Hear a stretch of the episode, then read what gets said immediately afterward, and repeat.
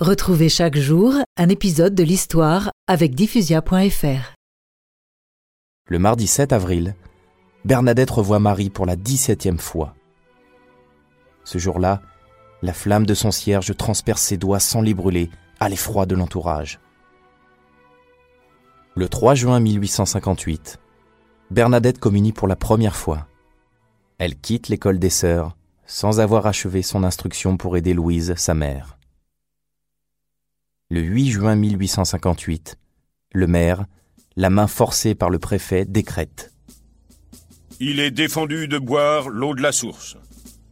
Il est défendu de passer sur le communal dit rive de Massabielle.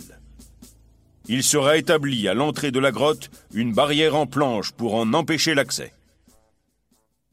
Le 16 juillet, fête du Mont Carmel, Bernadette reçoit pour la dernière fois l'appel de la grotte. Comme les abords sont interdits, elle rejoint avec sa tante Lucille la rive droite du Gave.